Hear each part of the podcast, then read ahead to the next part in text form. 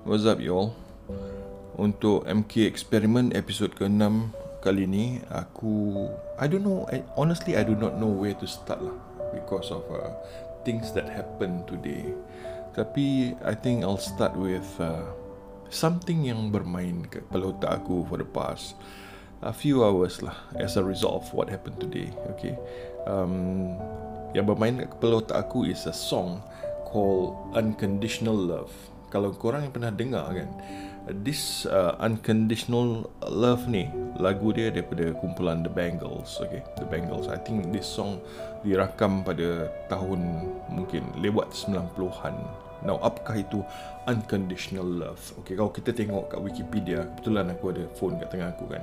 Okay, unconditional love is love known as affection without any limitations or love without conditions.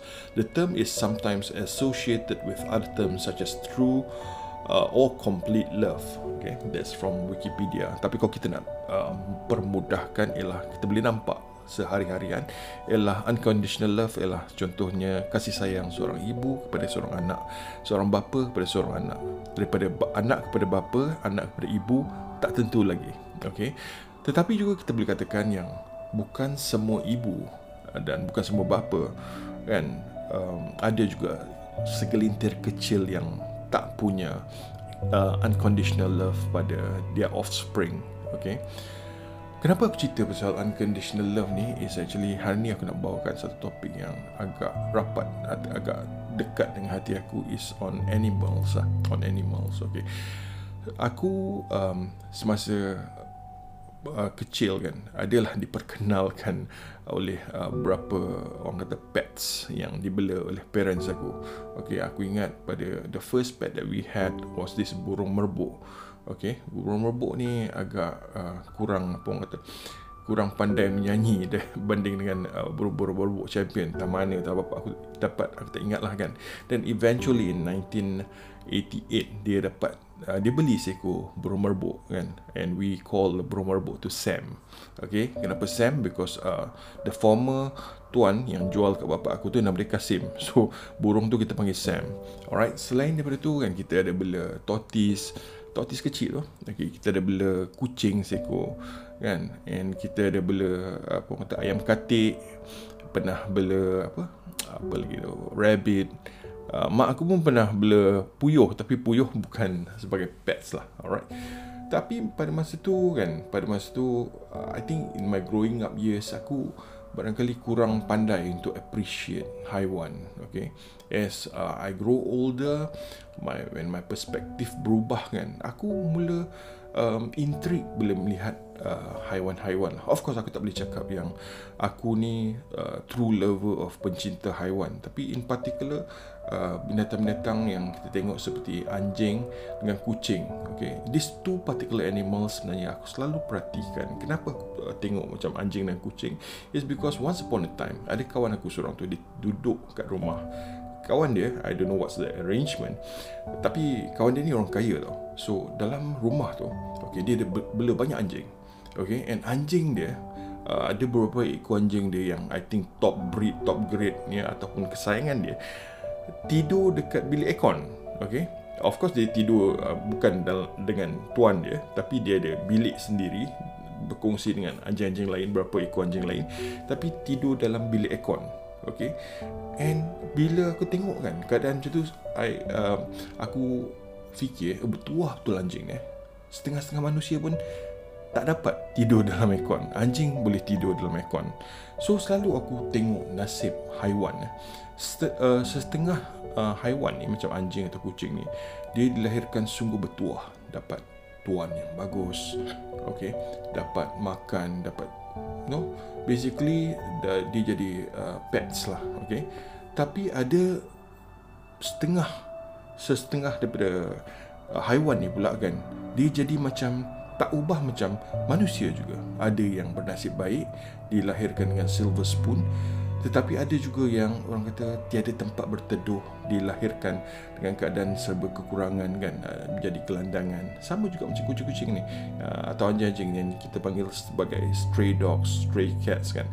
And anjing-anjing dan kucing-kucing stray dogs, stray cats ni um, Dia orang kata apa kata dia macam mengharapkan. Apa yang diharapkan ialah um, dia kau kau tengok kan hala tuju hidup dia memang tak ada tau. Because dia tak ada tuan untuk disayangi dan dia tak ada tuan yang sayang dia. Okay? So kita fikir balik kan. Okay binatang barangkali tak berakal. Okay? So dia tak faham tentang benda ni semua. Tapi kita sebagai manusia yang berakal kita tengok. Okay? So apa yang dia nak kadang-kadang is uh, Dia nak makan dia cuma nak makan. That's why Kalau kau pergi kat kedai makan Kadang-kadang kau tengok kan Kau kucing. Anjing jaranglah datang I don't think so lah kan. Tapi kucing kalau dia datang ke meja kau Datang kat kaki kau Dia minta makan. Tolonglah tolong. Please Please please please please. Please jangan sepak terajang. Aku pernah tengok orang terajang. Kucing ya, Ibu kucing tengah mengandung. Kucing tu tak buat apa. Kucing tu tak gigit Kucing tu tak cakap. Dia cuma datang merayu-rayu minta makanan. And dia tak minta banyak. Dia tak minta aku nak steak sepinggan ke? Aku nak udang sepinggan. No. Apa yang kau bagi itu yang dia makan. Kerana apa? Macam juga kita okey yang bekerja yang demi sesuap nasi okey sama juga macam dia orang. Bila manusia bekerja demi sesuap nasi macam-macam kerja yang dia buat. Kadang-kadang kerja halal kadang-kadang kerja yang illegal. Walaupun pekerjaan tu mungkin halal tapi kelakuan di tempat kerja membodik, tikam belakang, mengular dan sebagainya, itu yang kita tak nampak. Tapi dilakukan tanpa sebarang malu dan segan untuk mendapatkan gaji itu demi sesuap nasi ataupun dua tiga suap nasi. Sama juga macam haiwan-haiwan ni. Kalau misalnya dia tak ada pilihan lain, okey, dia tak ada pilihan lain, dia terpaksalah datang kat meja kau kadang-kadang dengan kaki dia dia pegang kaki kau kan dan dia panjat dia minta makanan. Aku, one thing aku boleh cakap, as much as I can, aku tak akan halau, tapi aku akan bagi. Apa atas pinggan aku, okay, contohnya pernah jadi kan, uh, rencah ayam kan, macam kau makan nasi goreng, ada rencah ayam kan, aku makan nasi kosong je. Ayam, udang apa, semua aku bagi kucing tu. Kalau mana-mana kucing yang datang, uh, the habit atau benda yang aku practice dengan wife aku, is kita tak akan terajang, kita tak akan apa. We will give. Okay, kadang-kadang kita order lebih, bagi dia orang makan tak apa. That's why we always keep uh, cat food lah. Makanan kucing dalam kereta. Uh, makanan kucing, makanan anjing tersimpan dalam kereta. Uh, yang kibbles tu ataupun dalam sachet kecil tu kan, paket kecil tu, the wet food tu, kita orang simpan dalam kereta. Kerana apa? Sebab I don't know lah. It's just something that aku rasa macam Bila setiap kali aku bagi makan kat anjing dan kucing-kucing stray cats, stray dogs ni Satu kepuasan pada diri aku. Dan aku memang tak mengharapkan pembalasan. Kadang-kadang bila aku share dengan orang Tujuan aku bukan untuk orang doakan yang baik-baik untuk aku Ataupun orang puji aku. No, it's because aku nak menggalakkan orang buat benda ni. Sebab you see stray cats, stray dogs ni apa nasib dia orang?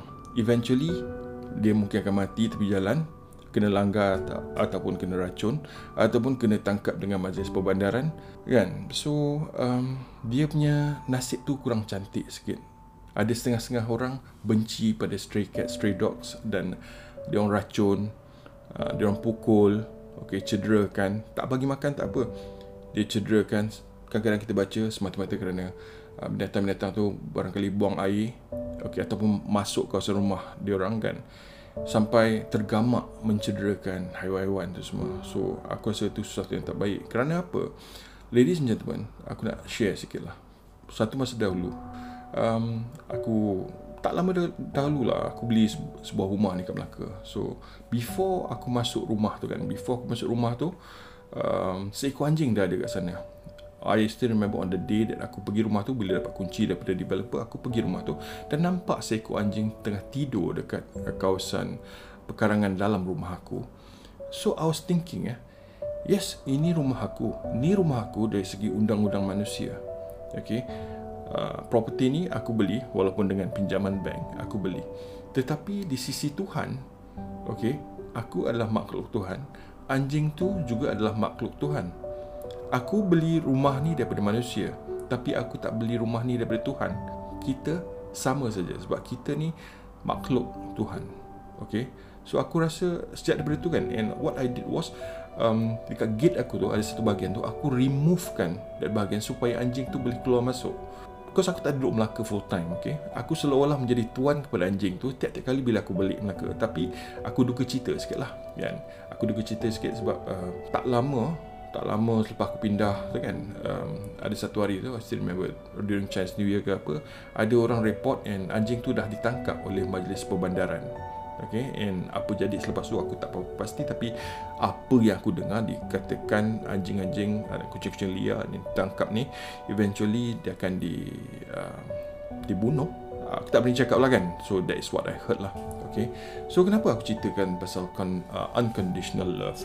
So pada korang yang pernah ada pets lah. Aku tak cakap pasal wildlife yang dijadikan pets, okay? Sebab wildlife binatang ni ada dua kategori. Satu ialah uh, wildlife, satu lagi is domest, uh, domesticated uh, yang boleh orang kata boleh dibela dalam rumah. Okay, kalau korang bela beruk dan sebagainya, monyet dan sebagainya tu kategori wildlife. Ular dan sebagainya tu wildlife. So tapi anjing dengan kucing kan anjing dan kucing ni different dia boleh orang kata dijinakkan dan uh, selamat dibela dalam rumah untuk tujuan apa-apa sekali these two animals in particular kan anjing dan kucing kan apa yang aku perhatikan? Sebab berapa tahun yang lalu adik aku start lah membela kucing Okay, start lah membela kucing dan aku perhatikan dalam kucing-kucing ni kan dia ada qualities qualities unconditional love. For example bila adik aku kan balik kerja saja kan pendengaran manusia mungkin dengan pendengaran haiwan uh, binatang-binatang ni lain tau. Dia orang barangkali lebih sensitif dan boleh dengar